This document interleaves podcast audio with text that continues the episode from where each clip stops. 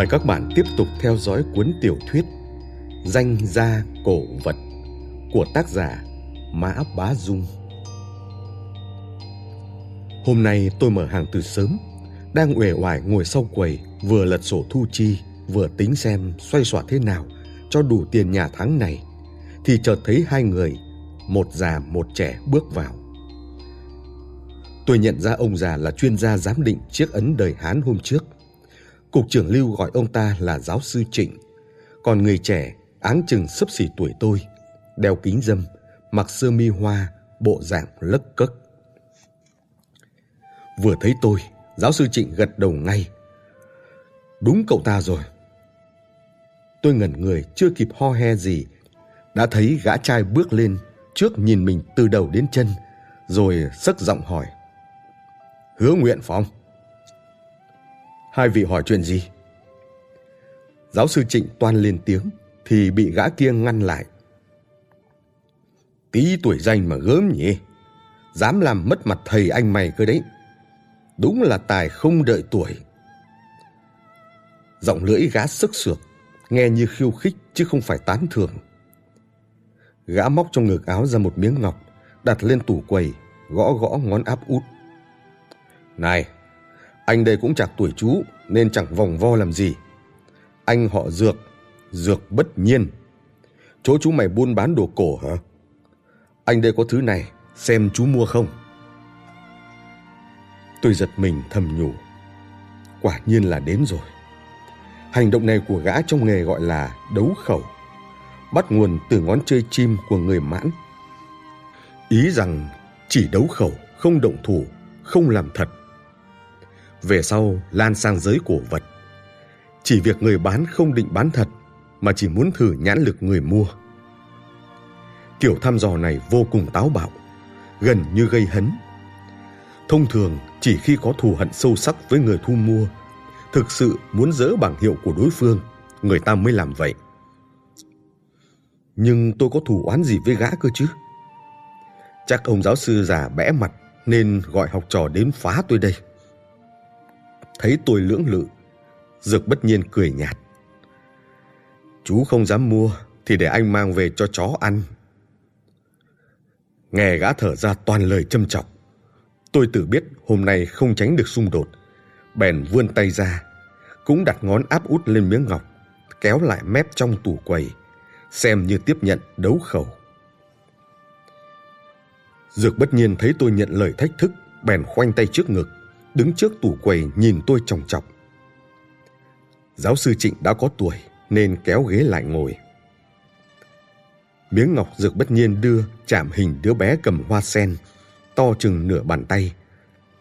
Tôi liếc qua rồi ném trả. Anh cứ giữ lại đi. Ái chà, gớm nhỉ? Dược bất nhiên thoáng ngạc nhiên. Gã tưởng tôi sẽ lấy kính lúp ra soi, rồi trưng ngọc ra bụi không ngờ tôi lại ném trả nhanh như thế. Bèn hết cầm đợi tôi nói tiếp. Nên biết rằng đấu khẩu không so thật giả, mà phải xem lập luận thế nào để khẳng định nó là giả mới được. Tôi khách sáo. Miếng ngọc này của anh còn chẳng được đến gáo dầu mới, chỉ ở mức chó đá giấm thôi. Gáo dầu là một cách tẩm màu cho đồ ngọc từ cổ xưa Thời Tống gọi là gáo dầu cũ, thời Minh Thanh gọi là gáo dầu mới.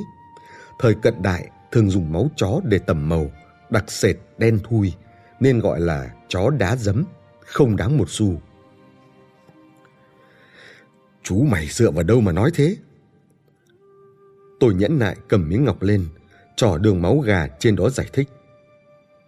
Anh xem, phàm đồ ngọc chó đá giấm viên chỗ tẩm màu sẽ có đốm máu li ti. Nhìn kỹ phần mép trông như sợi thừng thắt mấy nút, rất dễ nhận biết. Dược bất nhiên không ngờ tôi nhìn qua đã nghiệm xong hàng, tấm tắc. Ồ, chú mày cũng gớm đấy. Gã hào sảng thu lại miếng ngọc bằng hai tay, hệt người Quảng Đông uống trà. Đồng thời gõ nhẹ ngón trỏ và ngón giữa lên mặt tủ quầy, xem như chấp nhận. Bây giờ tôi mới sực nhớ, trước khi đấu khẩu phải định phần thưởng. vừa rồi hấp tấp nhận lời, quên không đòi thưởng có hơi thiệt thòi. Dược bất nhiên móc trong ngực áo ra một miếng ngọc ném cho tôi. Miếng ngọc này không lớn, nhưng là ngọc tím hòa điền chính cống, sờ ấm nhuận, mềm mà không nhũn. Thứ này nhà anh còn cả đống, chú cầm một miếng mà chơi. Dược bất nhiên nói nhẹ như không. Tôi cũng chẳng rõ gã rộng rãi thật hay vờ. Xong không buồn khách sáo, nhét ngay vào túi.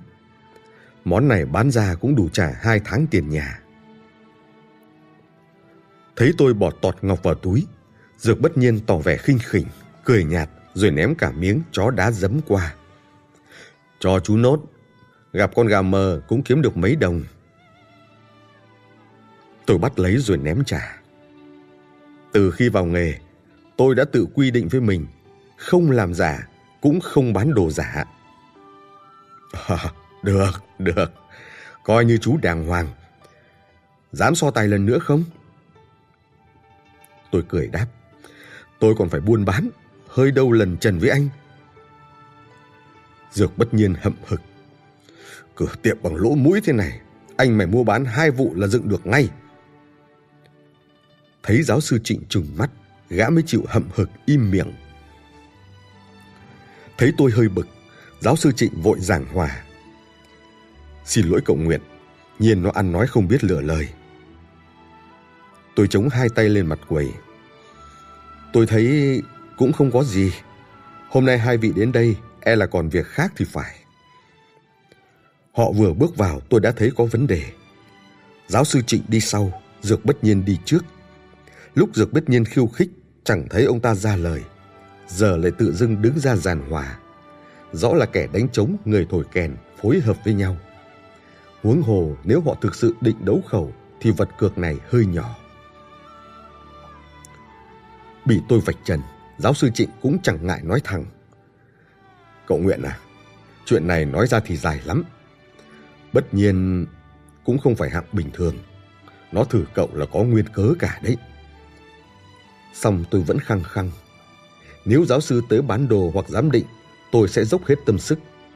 Nhưng tự dưng bảo tôi đánh cược với một kẻ không rõ lai lịch thì tôi không có hứng. Hôm nay anh ta đến đấu khẩu, ngày mai ông lại đến khiêu khích. Cửa tiệm này của tôi chỉ bằng dỡ biển đổi thành đạo trường hồng khẩu cho rồi. Dược bất nhiên cười nhạt. Vậy nếu anh đây nói về Minh Nhãn Mai Hoa thì sao? Lần thứ hai nghe thấy cái tên này, tôi giật nảy mình nhìn chằm chằm Dược bất nhiên. Chẳng biết phải đối đáp ra sao. Gã nói tiếp. Chú mày cũng chẳng phải hạng chậm hiểu. Chúng ta nói tuẹt ra đi. Cục trưởng Lưu đã kể cho bốn phái chuyện nhà họ hứa các chú rồi. Nên bọn này đến đây xem nhà họ hứa biệt tích bấy lâu giỏi giang đến đâu. Hóa ra gã này là truyền nhân của năm phái trong Minh Nhãn Mai Hoa. Chẳng phải cũng giống tôi ư. Cục trưởng biết chuyện này không? Tôi thận trọng hỏi. Mấy hôm nay, ông ta còn đang họp bàn với mấy người trong ban trị sự của Hội Nghiên cứu Giám định Cổ vật Trung Hoa, chưa có kết luận. Người làm cán bộ nhà nước chỉ thích họp hành nói nhảm. Có quái gì mà bàn với bạc. Năm phái xưa nay đều văng danh nhờ tay nghề, thử tài một lần chẳng phải biết ngay. Dược bất nhiên khinh khỉnh xua tay. Giáo sư Trịnh tiếp lời. Cầu nguyện này, nhà họ hứa im hơi lặng tiếng bấy nhiêu năm, giờ lại đột ngột xuất hiện, ắt sẽ thu hút sự chú ý của nhiều người. Nói đâu xa, ngay sau lưng dược bất nhiên cũng có không ít nhân vật sừng sỏ. Nếu cậu co đầu rụt cổ, chỉ e chuyện này còn tiếp diễn dài dài. Tôi hối hận nhất là ma quỷ xui khiến thế nào lại đi phá giải cái trà trận kia. Sớm biết dây phải lắm phiền phức thế này, chi bằng ngay từ đầu cứ chối là không giải được, rồi trở về sống yên ổn có phải hơn không? Giờ thì hay lắm, chọc vào tổ ong vỏ vẽ rồi. Xưa này tôi vẫn tự cho mình thận trọng, thế mà lòng vẫn mắc miếu chuyện danh lợi. Được thôi, rốt cuộc các vị muốn tôi phải làm sao đây? Giáo sư Trịnh nhìn đồng hồ đeo tay. Tôi định thế này, hôm nay là chủ nhật, Phan Gia Viên đang nhộn nhịp. Chúng ta tới đó, cậu và Nhiên mỗi người cầm 2.000 tệ, tự đi vét đồ trong khoảng thời gian nhất định, không giới hạn chủng loại. Ai kiếm được món hời nhất thì người đó thắng. Làm sao phân định được trong hai món, món nào đáng tiền hơn? Nếu hai người tin tôi thì để tôi định giá. Giáo sư Trịnh đẩy gọng kính. Ngón tủ của tôi là định giá mà. So tải như thế nghe chừng cũng thú. Không chỉ so mắt nhìn đồ mà còn xét cả khả năng tính toán và quyết đoán nữa. Mấy trăm gian hàng của cửa tiệm ở Phan Gia Viên, mỗi nơi lại thu mua những mặt hàng khác nhau. Trong khoảng thời gian nhất định, muốn tìm ra tiệm nào có hàng tốt, ép được giá thấp hết mức, cân bằng được cả giá trị và giá tiền, đưa ra quyết định tối ưu, quả không phải dễ. Bởi vậy, nếu chỉ biết giám định cũng không thắng nổi, chỉ biết mặc cả cũng không thắng nổi, phải thông thạo cả hai mới được. Chuyện này không thể trông vào may rủi mà là nhận định tổng hợp về khả năng vét đồ của một người. Giáo sư Trịnh đưa ra đề nghị này hẳn đã có chuẩn bị trước. Nếu tôi thắng thì sao? Thua thì sao? Tôi hỏi. Dược bất nhiên đáp. Thắng thì tùy chú mày chọn một món đồ ở nhà anh. Còn thua thì đưa tố đỉnh lục ra đây cho anh mày xem thử. Gã nói thẳng tuột như vậy khiến tôi thầm rúng động. Quả như lời cục trưởng lưu, nhà họ hứa vừa lộ mặt đã có bao nhiêu ánh mắt đổ dồn vào cuốn sách kia. Hai người này tìm đến tôi không phải để báo thù hay gây sự, mà cũng nhằm vào nó đó thôi. Có lẽ tố đỉnh lục vô cùng quan trọng với năm môn phái hoặc hội giám định văn vật, tượng trưng cho sự tiếp nối văn hóa hoặc quyền lực môn phái gì đó. Còn với tôi, nó chỉ đơn thuần là một cuốn hướng dẫn giám định thực dụng, chẳng có gì quý giá. Tôi tin nhiều mánh lới ghi trong đó đã được lưu truyền trên đời từ lâu. Một vài điều thậm chí đã lỗi thời trong kỷ nguyên khoa học kỹ thuật tiến bộ hiện giờ. Bản thân tôi không có tham vọng gây dựng môn phái nên giấu giếm cũng chẳng để làm gì. Thế nào? Nói đi chứ. Dược bất nhiên dục. Tôi về ngón tay phải khó xử. Tôi cũng muốn đi, nhưng tiệm này chỉ có mình tôi trông hàng. Nếu đi thì phải đóng cửa. Chưa nói hết câu, giáo sư Trịnh đã móc ví ra. Không phải lăn tăn, chúng tôi đặt 200 đồng lại đây đền bù cho cậu. Nhận tiền xong, tôi mới thủng thẳng tiếp. Nếu thắng, tôi không lấy gì cả. Chỉ xin các vị về sau đừng tới làm phiền tôi nữa được không? Không vấn đề. Dược bất nhiên nhận lời ngay. Tôi thấy trong mắt gã bừng lên hai đốm lửa.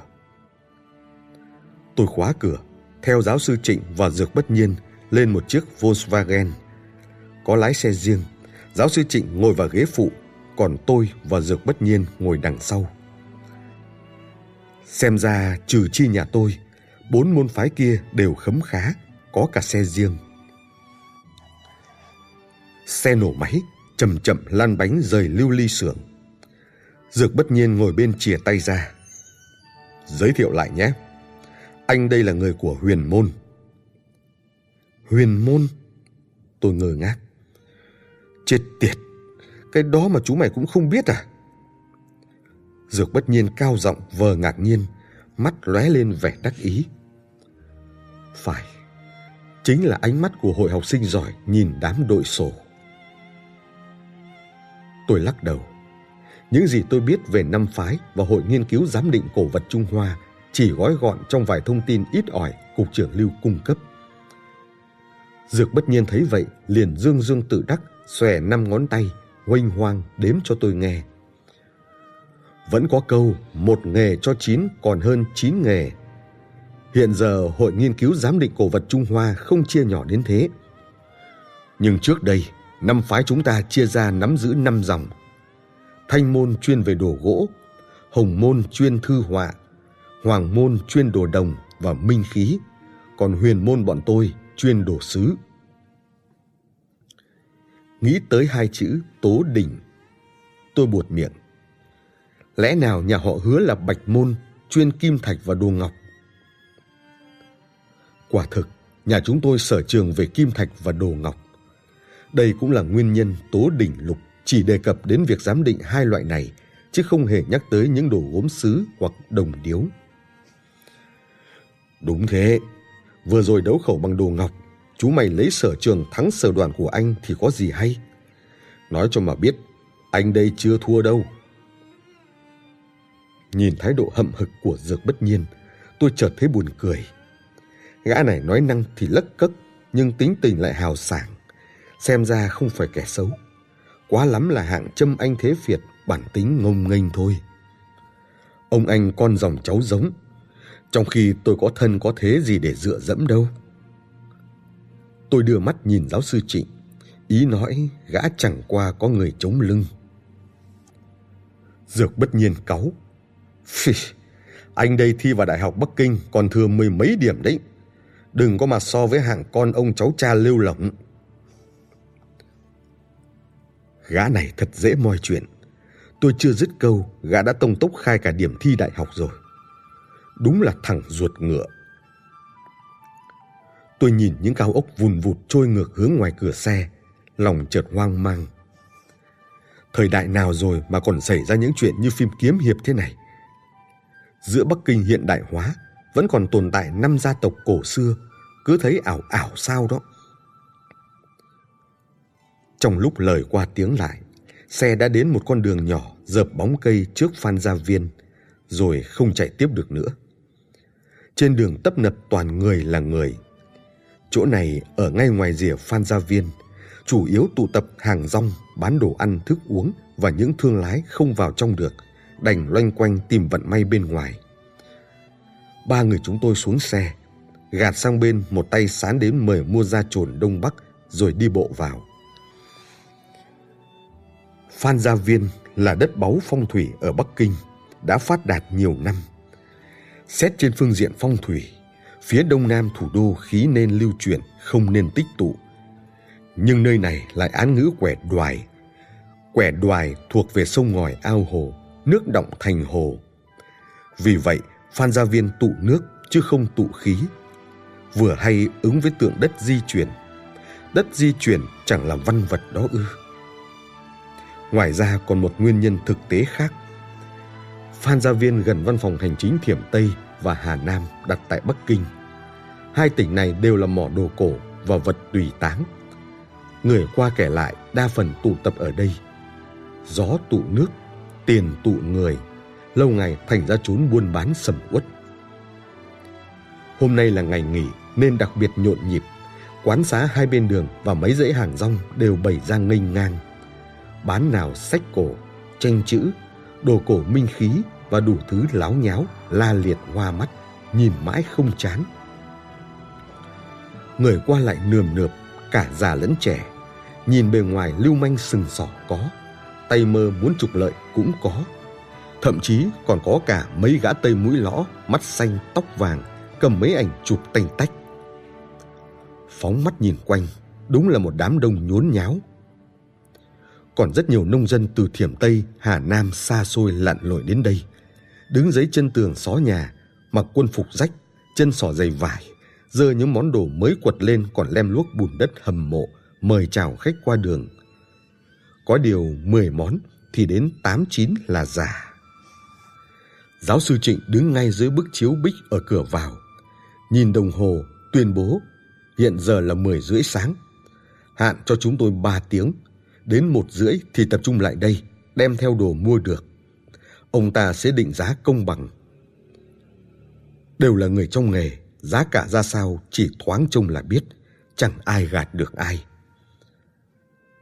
Tôi và Dược bất nhiên nhìn nhau, không hẹn mà cùng hừ một tiếng, đi về hai hướng, trái, phải. Tôi không chạy, bởi trông sẽ có vẻ nóng vội. Và Dược bất nhiên chắc cũng nghĩ vậy. Bởi thế, cả hai đều khoan thai mà bước.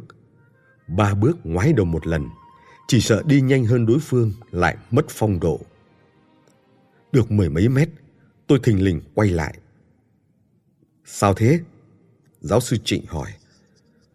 Trong người tôi không có nhiều tiền mặt. Ông cho tôi vay một ít được không? Thông thường, tôi ít khi dắt túi quá 50 tệ, chứ đừng nói đến 2.000 tệ tiền cược. Giáo sư Trịnh phì cười, đưa đủ cho tôi hai nghìn. Dược bất nhiên chẳng biết đã chạy tít đằng nào. Vét đồ trong thời gian nhất định cần thể lực, cũng cần cả kỹ thuật. Trước tiên phải nhìn kỹ xem muốn tìm loại hàng gì. Có vậy mới tìm được trong thời gian quy định, không hoa mắt vì chọn lựa quá nhiều. Lựa chọn của tôi rất đơn giản, vẫn là sở trường, đồ kim thạch và đồ ngọc, thậm chí hẹp hơn, đồ kim thạch thôi. Bởi so ra, xác suất mót được đồ kim thạch vẫn cao hơn các loại đồ khác. Ví như gạch tần, ngói hán hoặc bia vỡ thời Bắc Ngụy vân vân, thường lẫn trong đống gạch ngói kê chân bàn ở tiệm. Không phải người trong nghề khó mà nhận ra nổi. Đồ ngọc thì khác, kẻ gà mờ đến đâu chăng nữa, thấy pho tượng ngọc dù là giả cũng cho rằng đáng tiền. Bởi vậy, giới buôn đồ cổ có câu rằng đá thật chẳng bằng ngọc giả. Không phải ý nói đồ kim thạch không đáng tiền bằng đồ ngọc, mà là dân thường dễ nhìn ra giá trị của đồ ngọc hơn nên khó thu mua. Chọn được loại hàng rồi lại phải tính xem nên tìm ở đâu. Phan gia viên quá rộng, phải đến mấy trăm gian hàng. Nếu lần lượt đi từng gian thì không sao kịp. Nhất định phải quyết nên dạo hàng rong hay vào cửa tiệm. Tuy đồ ở hàng rong rồng rắn hỗn tạp, lẫn lộn nhiều hàng giả. Nhưng nếu may mắn vớ được đồ ngon, sẽ có thể mua với giá rẻ hơn trong tiệm nhiều. Đồ trong tiệm được đảm bảo chất lượng, nhưng chủ tiệm đa phần cũng là người trong nghề, đặt giá rất sát, khó mà mua được đồ tốt giá hời. Cân nhắc một hồi, tôi quyết định vẫn nên tìm trong tiệm thì hơn. Dược bất nhiên tự xưng là người huyền môn, hắn sẽ chú trọng tìm đồ gốm sứ. Giá đồ gốm sứ thường không như đồ kim thạch. Cái quý thì cực quý, cái rẻ thì như rơm rác. Thứ giá cả tầm tầm thì khá ít, nên khoản tiền 2.000 tệ chẳng khác nào làm khó gã. Đồ tốt thì mua không nổi, còn những thứ vớ vẩn có mà mua được cả xe. So ra thì giá đồ kim thạch lại xem xem nhau, thời nào giá nấy, cao thấp trung bình rõ ràng cả. 2.000 tệ của giáo sư Trịnh chỉ cần nhắm chuẩn hạng, ra tay ắt không lệch đi đâu được, miễn là đồ thật. Điểm này tôi tự tin tuyệt đối. Hôm nay trời hơi nóng, bụi đường bốc lên mù mịt. Tôi mua một lon nước ngọt cầm trong tay, chen chúc giữa đám đông, mồ hôi đầm đìa.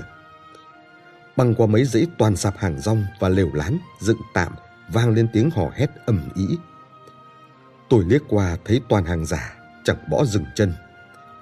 Thậm chí tôi còn tận mắt chứng kiến một tay trung niên dáng vẻ nho nhã bị lừa ngay giữa thanh thiên bạch nhật. Móc cả sấp đại đoàn kết. Ý chỉ tờ một trăm tệ, giày cộp đổi lấy một chiếc lò tuyên đức.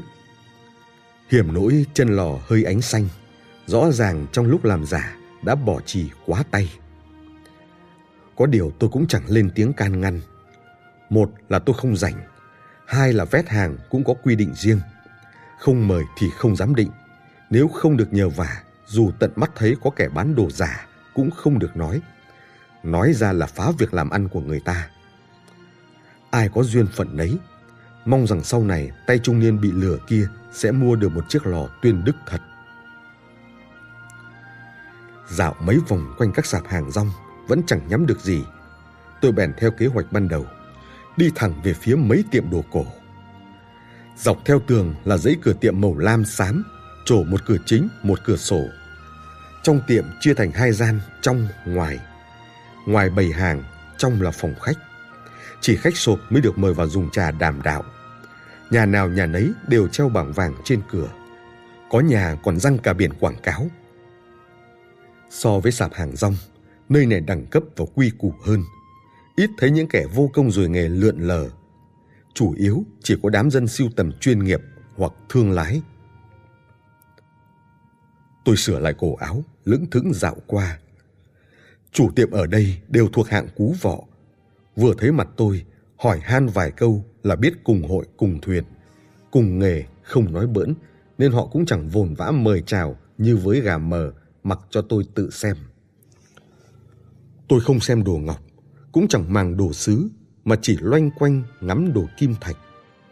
Từ tượng đất thời Hán đến bia đá thời Ngụy, từ nghiên mực đời Tống đến đồ đồng đời Minh Thanh. Thật có, giả có, tôi đều xem qua một lượt. Xem xong cũng chẳng nói chẳng rằng, gật đầu chào chủ tiệm rồi chắp tay sâu đít đi ra. Đây gọi là hàng đọ ba nhà. Ra cửa chưa chắc đã là không vừa ý. Biết đâu xem một vòng lại quanh về. Thế nên chủ tiệm đồ cổ không như nhân viên cửa hàng mậu dịch quốc doanh. Hễ thấy khách không mua gì là sưng cái mặt lên. Tôi cứ thế thong thả dạo đến tiệm thứ năm mới thấy một món hàng tốt. Cửa tiệm này tên Thụy Tương Phong. Ngoài cửa đặt đôi quang gánh màu vàng ngả đỏ, cung cách hơi giống quán rượu ở quê. Lúc tôi bước vào, chủ tiệm đang dựa tường ngủ gật. Chuyện trò vắn tắt đôi câu, ông ta bèn để mặc tôi tha hồ xem xét. Nhìn khắp giá hàng, chẳng có gì đặc biệt đáng mua. Theo thói quen, tôi nhìn quanh một vòng, chợt nhận ra phòng trong, phòng ngoài ở tiệm này không có cửa ngăn mà treo một bức rèm, che được mỗi nửa trên. Chỉ hơi khom lưng, tôi đã thấy hết quang cảnh bên trong. Cạnh chiếc sofa đặt một món gì đó đen xì. Định thần nhìn kỹ mới nhận ra là hai pho tượng đầu Phật. Tôi không khỏi thích thú. Ông chủ, cho tôi xem Phật đỉnh kia được không? Nghe tôi hỏi, chủ tiệm ừm một tiếng rồi chui vào trong. Chẳng bao lâu đã ôm hai pho tượng ra. Người buôn bán đa phần tin Phật, mà đầu Phật lại hàm ý bị chém đầu, cực kỳ gở, nên khi mua bán phải nói trại thành Phật đỉnh. Thực ra trước đây chẳng ai mua bán đầu Phật. Mãi đến cuối thời Thanh, đầu dân quốc, người ta thích tượng Phật, món này mới phất lên. Cho đến ngày nay, đầu Phật chủ yếu vẫn chỉ có người ngoại quốc mua đi bán lại. Trong nước, ít người chuyên môn chơi thứ này. Đầu Phật là một ngành hàng lớn trong phân khúc đồ kim thạch, cũng là thứ được nhắc đến nhiều nhất trong tố đỉnh lục. Có điều vì ít người mua bán nên tôi không hiểu rõ lắm, chỉ biết đại khái mà thôi. Xăm soi hồi lâu, tôi chọn được một cái, là đầu Phật Thích Ca Mâu Ni vừa bằng đầu đứa bé con, mang phong cách thịnh đường điển hình. Mái tóc Đức Phật búi cao như xoắn ốc, mũi cao, tai lớn, môi đầy, má rộng, đuôi mắt dài nhếch lên, con ngươi nhìn xuống. Tôi giơ tay sờ gương mặt Phật, thấy chất đá xanh mướt, có nhiều vết nứt tự nhiên. Xem ra đã dãi dầu mưa nắng nhiều năm. Trong khe nứt còn thấy cả vệt rêu xanh. Đầu Phật này hẳn là vật thời văn đường, giá thị trường khoảng hai ba nghìn tệ, nhưng giá trị thật của nó không chỉ có thế. Chủ tiệm tùy tiện bày nó cạnh sofa, xem chừng không ý thức được giá trị. Cơ hội của tôi đây rồi. Ông anh kiếm được món này ở đâu thế? Tôi hỏi. An Huy, từ họ tôn, hàng thời văn đường đấy, thật trăm phần trăm mua bán đồ cổ còn phải xét lai lịch. Tấm gương đồng quật ra từ mộ vương hầu thời Hán khác hẳn tấm nhặt được từ kháng đất nhà một người trong thôn. Giá cả cũng chênh nhau trời vực, nên nhất định phải hỏi cho rõ ràng. Đồ mua từ nhà dân quanh vùng, gọi là từ họ tôn. Mua lại của khách đem đến bán, gọi là từ họ tang. Tự đào được dưới đất hoặc trong mộ, gọi là từ họ đồng đều là cách nói cũ. Còn vì sao lại dùng ba họ ấy làm tiếng lóng thì chẳng ai giải thích được. Sau giải phóng, người ta không dám khơi khơi nhắc đến họ đồng nữa. Dần dần gộp làm một, cùng họ tôn. Vừa nghe là từ họ tôn, tôi hiểu ngay món này mua được của nông dân trong vùng. Bởi xưa nay chưa nghe nói ai dùng đầu Phật làm đồ tùy táng bao giờ. Tôi gật gù rồi im lặng đẩy cửa bước ra. Loanh quanh thêm lúc nữa cũng chẳng ngắm được món nào vừa mắt hơn. Tôi lại vòng về Thủy Tương Phong, thấy đầu Phật vẫn ở đó, bèn trỏ ông chủ. Tôi thích Phật đỉnh này, chắc giá đi. Chắc giá là phát giá đúng một lần, không nói thách. Người cùng ngành với nhau thường mua bán thẳng thắn, dứt khoát, không có trò tung hỏa mù như bán cho người ngoài. Ông chủ nhướng mắt nhìn tôi rồi lờ đờ đáp. Bán giá nội bộ nhé. Hai cây. Đây là tiếng lóng, ý nói hai nghìn tệ. Tôi lắc đầu. Đem tặng thôi, đắt quá. Bớt nửa cây đi. Ông ta giơ hai ngón tay, ý rằng chỉ bớt hai trăm. Tôi lệ nải thêm một trăm. Cuối cùng chốt giá một nghìn bảy trăm tệ. Tôi tỉnh bơ nhờ chủ tiệm tìm dùm hộp đựng. Ông ta lục lọi sau quầy một lúc. Cuối cùng lôi ra một hộp bánh gato bỏ đồ vào. Đầu Phật nằm ngửa mặt. Cặp mắt Phật vô thần chăm chăm hướng lên trời qua lớp giấy kính. Trông hơi giận. Tôi chào ông chủ, xách hộp rời tiệm. Xem đồng hồ thấy đã gần một giờ. Bèn đi thẳng ra cửa Phan Gia Viên. Lúc này Phan Gia Viên còn đông hơn ban sáng. Hệt một chiếc xe buýt lèn chặt cứng, nhung nhúc người là người. Tôi đành dơ hộp bánh gato lên đầu, chen vai thích cánh lách ra. Người xung quanh đều đổ dồn mắt vào tôi vẻ nghi hoặc. Không hiểu sao gã này lại bưng hộp bánh gato chen lấn giữa khu chợ đồ cũ. Người đông như kiến. Tôi vừa giữ đầu Phật trên đầu, vừa phải để ý tránh sạp hàng rong dưới chân. Kẻo lỡ dẫm vỡ đồ gì, bị tóm lấy bắt đền thì gay. Cả người cứ lắc lư trao đảo như đi trên dây, vừa đi vừa lách như thế. Cuối cùng tôi cũng chật vật chen được qua ngã tư, trông thấy bức chiếu bích ngay cửa Phan Gia Viên trước mặt. Đúng lúc này, một ông bác ôm mấy cuộn tranh chữ liêu siêu đi đến, loạng choạng ngã ngay gần tôi, chỉ cách chừng hai mét. Kẻ đứng cạnh lật đật cúi xuống đỡ. Nào ngờ mông lại huých phải người đằng sau, khiến người ta ngã nhào, dẫm cả vào giày một người khác. Chuỗi phản ứng dây chuyền ấy làm tất cả loạn lên. Nháy mắt đã có mấy người ngã lăn, tiếng kêu la đồng loạt cất lên. Trái xô phải đẩy, tôi tuột tay đánh rơi hộp bánh gato, ngã bịch xuống đất. Đến khi hoảng hốt bật dậy, giáo giác nhìn quanh, đã thấy hộp bánh nằm chồng chơ giữa đống sách cũ, bung cả nắp gài. Đầu Phật lộc cộc lăn dọc theo đống sách, đập cốp xuống mặt đường nhựa. Tôi lồm cồm bỏ dậy lao đến nhặt lên, thấy sau gáy dạn một vết thì tiếc đứt ruột.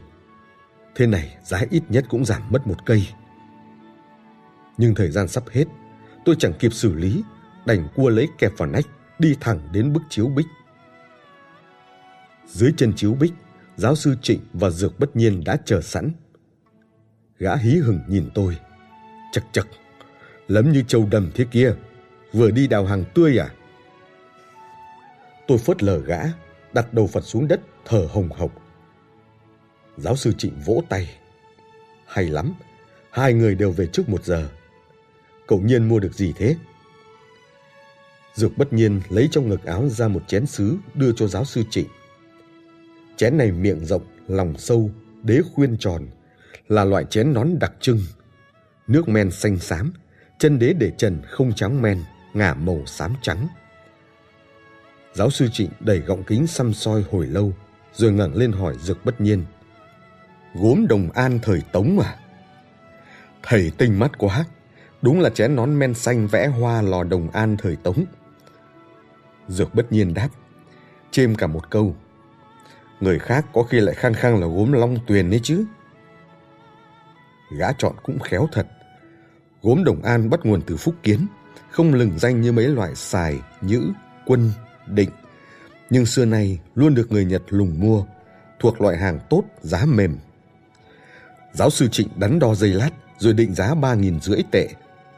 Dược bất nhiên gật đầu cười, lại móc trong túi ra 10 tờ đại đoàn kết. Thì ra hôm nay gã số đỏ. Vớ được một tay đầu gỗ, ôm di vật của bố đến Phan Gia Viên thử vận may. Sốt sáng muốn bán, bèn bị dược bất nhiên tóm lấy. Gã múa mép dăm câu ba điều đã gạt được tay kia.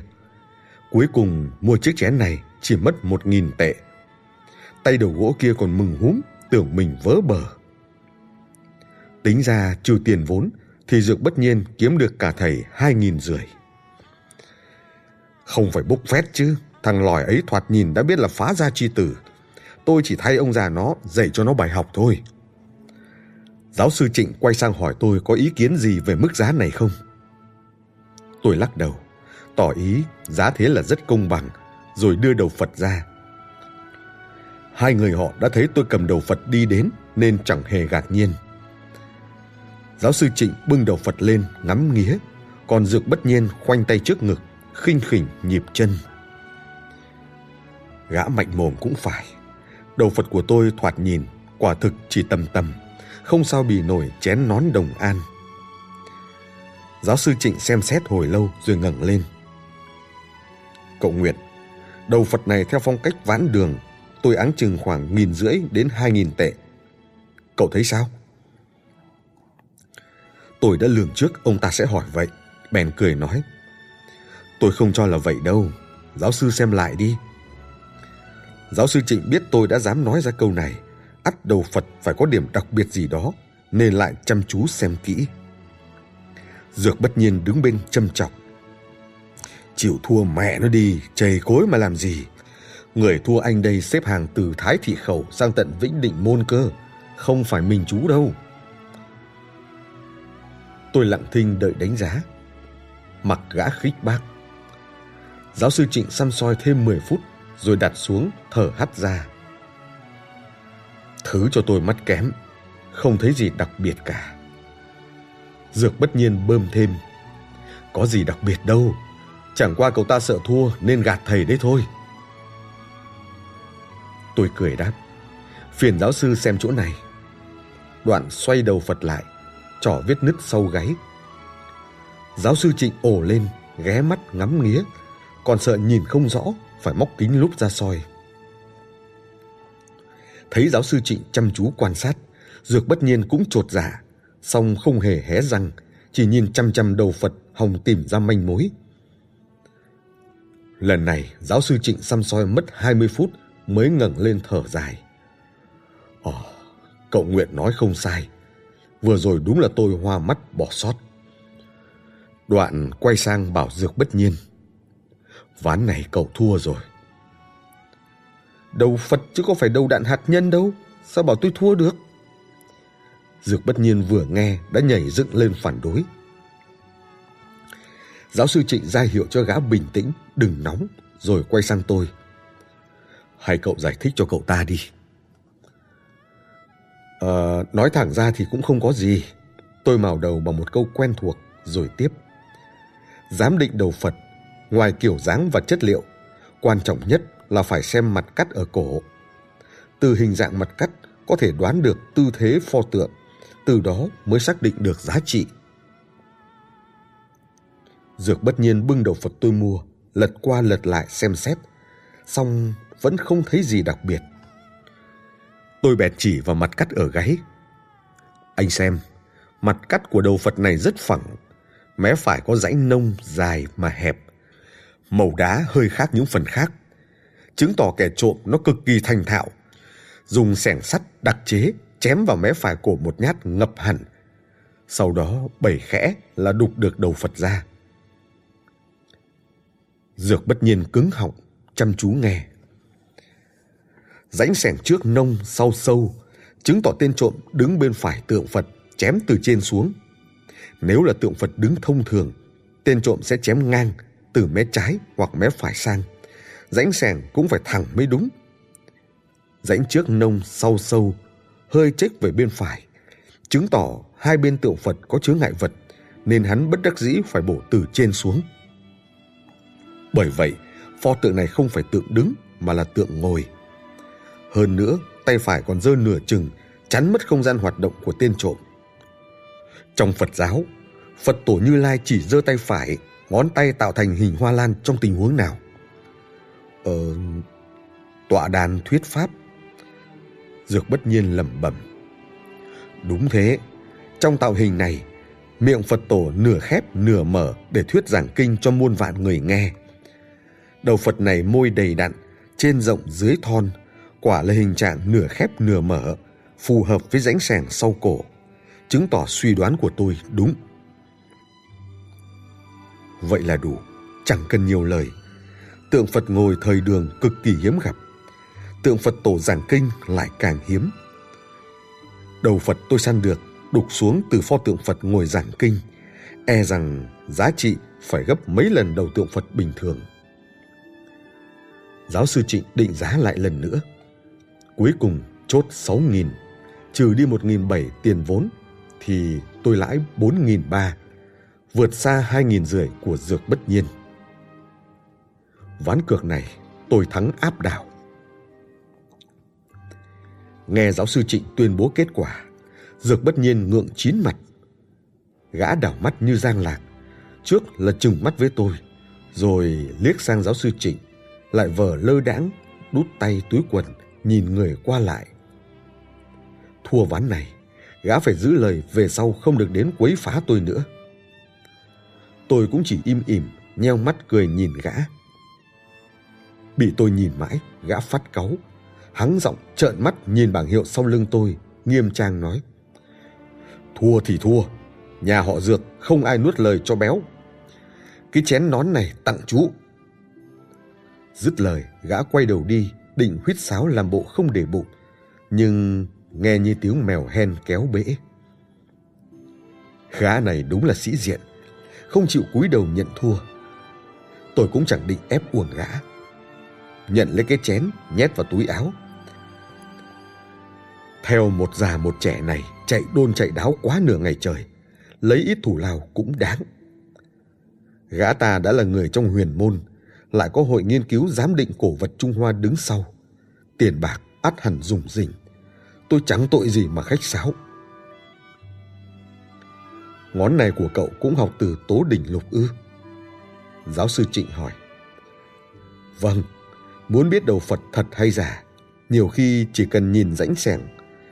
Trong Tố Đỉnh Lục gọi là nghiệm xác Phật.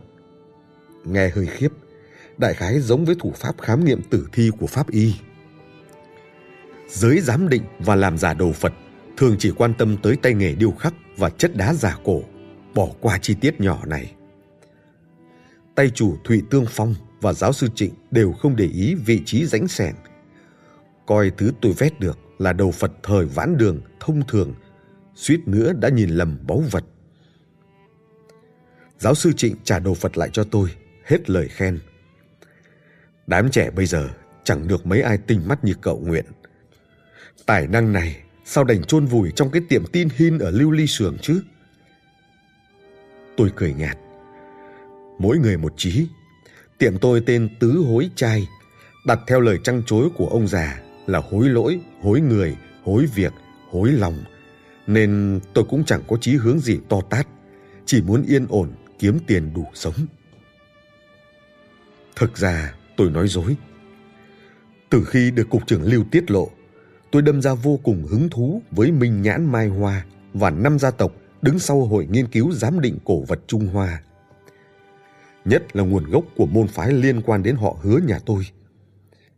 Vì sao dòng họ tôi lại xa sút Sao bố tôi không bao giờ nhắc đến chuyện này? Sao cục trưởng Lưu biết rõ những việc này như vậy? Minh nhãn mai hoa tập hợp lại có ý nghĩa gì? Tố đỉnh lục lai lịch ra sao? Hàng loạt câu hỏi dồn dập như một đàn dế bụng căng xanh biếc ồ ạt nhảy ra từ miệng lồng cỏ vừa mở nắp. Búng mình tanh tách xung quanh khiến tôi chỉ muốn bắt từng con lại nhìn cho rõ ràng. Nhưng cần phải thận trọng, không thể hấp tấp làm bừa. Hai người này tự xưng là người thuộc năm phái, nhưng rốt cuộc lai lịch thế nào tôi sao biết được. Vậy nên không thể quá thân thiết, đợi tin từ cục trưởng Lưu đã. Trên đời hạng người gì cũng có. Tám chữ bố tôi chối lại chính là lời cảnh cáo. Người làm cha không đời nào hại con mình. Ông không cho tôi chen chân vào nghề này, ắt có dụng ý riêng. Tôi nhận đầu Phật từ tay giáo sư Trịnh, thầm tính xem tiếp theo phải làm sao. Ánh mắt vô tình liếc qua vết nứt mới sau gáy Phật.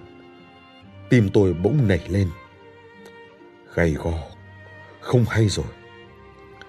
Tôi vội dí mắt vào vết nứt, hết nhìn rồi ngửi, mượn cả kính lúp của giáo sư Trịnh.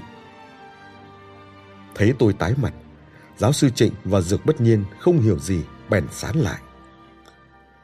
Thình lình tôi rơi đầu Phật lên quá đầu, rồi đập mạnh xuống đất. Kịch một tiếng, đầu Phật đập thẳng xuống nền xi măng, vỡ thành mấy chục mảnh, khiến xung quanh ai nấy giật bắn mình, nháo nhác nhìn sang. Hai người kia cũng ngẩn ra trước hành động của tôi. Dược bất nhiên lập tức kéo giáo sư Trịnh ra sau lưng hùng hổ quát. Hứa nguyện, anh mày đã chịu thua rồi, còn muốn cái đích gì nữa? Tôi gượng cười lắc đầu. Không đâu, anh thắng rồi. Thằng danh con này còn... Hả? Chú bảo sao?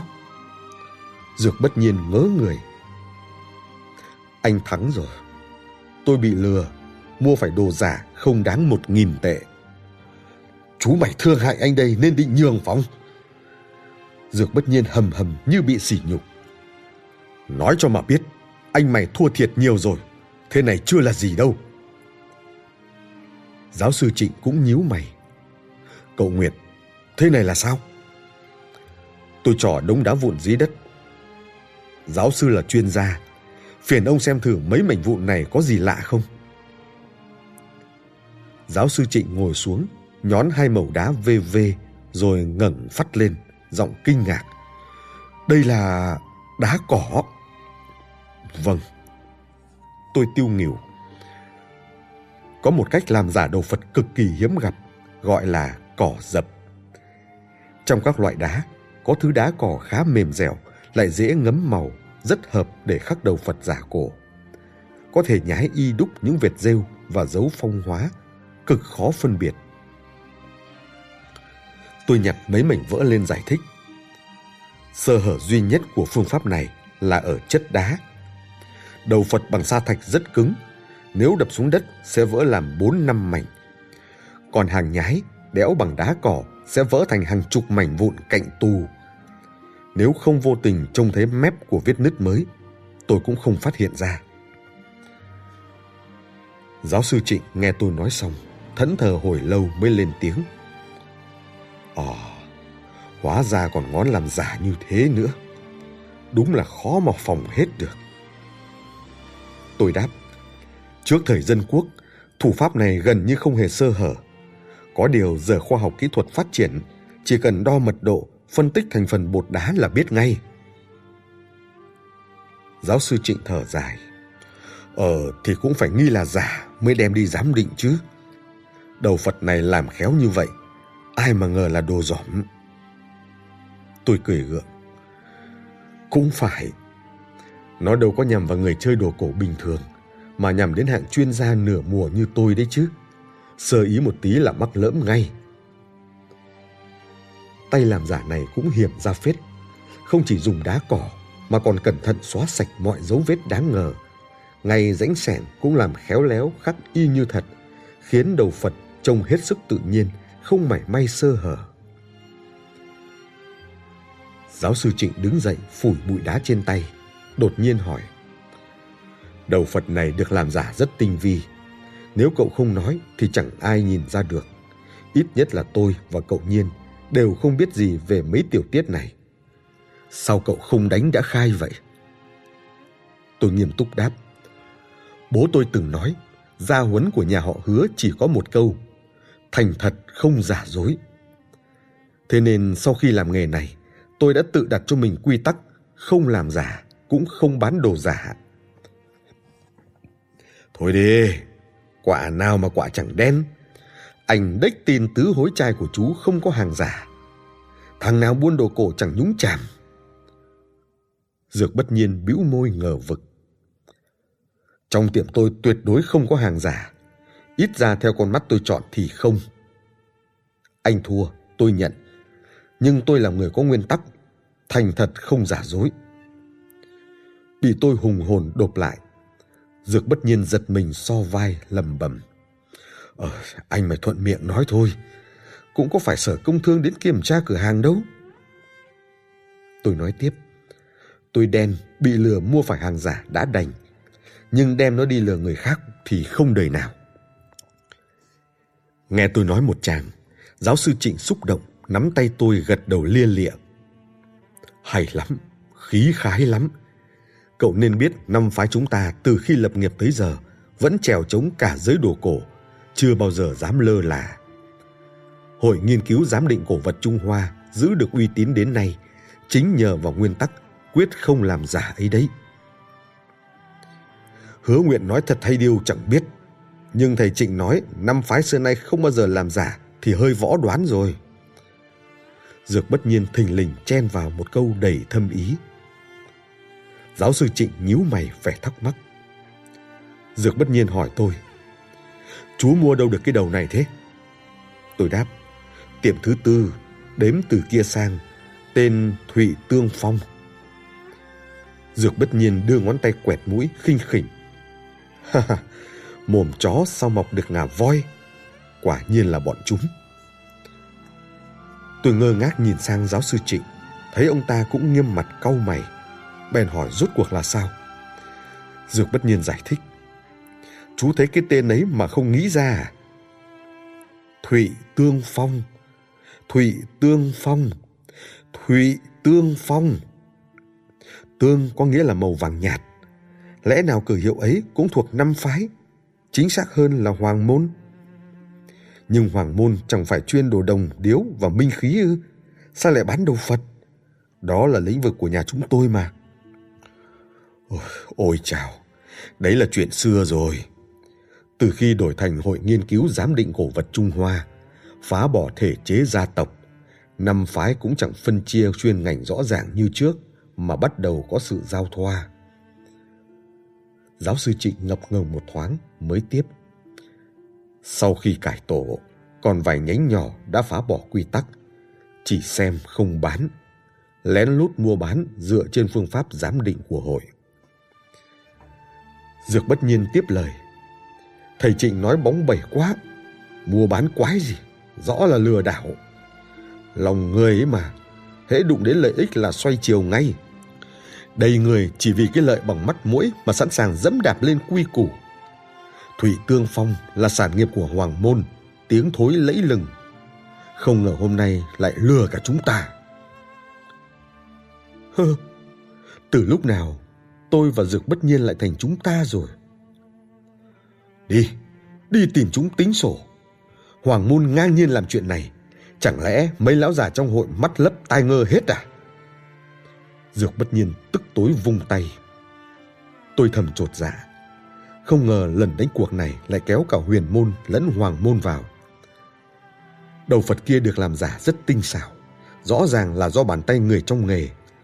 Cũng chỉ người trong tổ chức chuyên nghiệp với hàng trăm năm kinh nghiệm giám định như năm phái mới có tay nghề mô phỏng cao siêu đến thế. Giáo sư Trịnh tóm lấy cánh tay dược bất nhiên. Đừng nóng, giờ đầu Phật vỡ rồi, người ta chắc gì đã nhận. Huống hồ cậu xông đến chỗ họ cũng không hợp lẽ. Tôi thấy nên mời người trong ban trị sự đứng ra phân xử thì hơn. Chờ được vạ thì má đã sưng. Dược bất nhiên gắt lên. Vỡ thì vỡ, sợ cái gì? Đá cỏ là đá cỏ, sa thạch là sa thạch. Gom hết mảnh vỡ đem đến đập vào mặt chúng. Chúng dám chối chắc. Ờ, hay là thôi. Tôi bàn lùi. Mua đồ cổ không giống như vào cửa tiệm mua đôi giày da. Không ưng thì đem trả. Người trong ngành này đều biết câu tiền trao cháo múc, bước chân đi cấm kỳ trở lại. Hễ đã trả tiền rời tiệm thì đồ là của mình. Bất luận thật giả tốt xấu đều không thể đổi trả. Nếu suối quẻ mua phải đồ dởm là do mình có mắt như mù, không liên quan đến chủ tiệm. Chỉ đám gà mờ mới có trò mua nhầm đồ dởm đòi trả lại. Huống hồ, tôi linh cảm, chuyện này liên quan đến ân oán nhiều năm trong nội bộ Hội Nghiên cứu Giám định Cổ vật Trung Hoa. Không nên dính vào thì hơn. Thấy tôi không mặn mà, Dược bất nhiên nóng nảy túm cổ áo tôi. Đầu chú mày để trồng hoa à? Mấy nghìn tệ đấy. Vinh vang xưng là người trong nghề mà lại để nó lừa. Đồn ra ngoài còn mặt mũi nào nữa hả? Ờ, tôi chỉ mở một cửa hiệu nhỏ, chẳng có tâm tiếng gì. Mất mặt cũng chẳng sao. Thêm một việc chẳng bằng bớt một việc. Dược bất nhiên hầm hầm vung tay. Hôm nay anh mày thua chú. Nếu chú mày bị lừa thì chẳng hóa ra anh thua thằng đầu đất à? Được, không ai đi tôi tự đi. Ông đây nhất định bắt chúng đền. Dứt lời, gã xô tôi ra, quay ngoắt người hùng hổ đi thẳng đến Thụy Tương Phong. Tôi và giáo sư Trịnh ngẩn ra nhìn nhau. Giáo sư Trịnh nói. Tôi phải theo xem thế nào. Nhiên nó thẳng ruột ngựa, e sẽ làm loạn lên mất. Những cửa tiệm này dây dưa phức tạp, đều có thế lực chống lưng. Không khéo một cái là chuốc vạ vào thân. Dứt lời, ông ta lật đật chạy đi. Tôi thầm nghĩ, Dược bất nhiên tuy nóng nảy, nhưng cũng là người thẳng thắn hiếm thấy. Giờ gã đi cãi lý với người của Thụy Tương Phong, suy cho cùng là ra mặt thay tôi. Nếu tôi khoanh tay đứng nhìn, kể cũng hơi khó. Nghĩ vậy, tôi cúi đầu nhặt đống mảnh vỡ bỏ vào túi ni lông, rồi xách túi chạy đến Thụy Tương Phong. Vừa đến cửa, đã nghe tiếng cái cọ gay gắt, bụng nhủ thầm. Tay dược bất nhiên này gớm thật, vừa xông vào chưa đầy hai phút đã làm ầm lên rồi. Đẩy mở cửa, cảnh tượng đập vào mắt khiến tôi sững sờ. Mời các bạn tiếp tục theo dõi cuốn tiểu thuyết Danh gia cổ vật ở phần sau. Xin cảm ơn. Để ủng hộ kênh, quý vị có thể để lại bình luận cũng như chia sẻ hoặc có thể ủng hộ tài chính trực tiếp về các địa chỉ đã được ghi ở phần mô tả.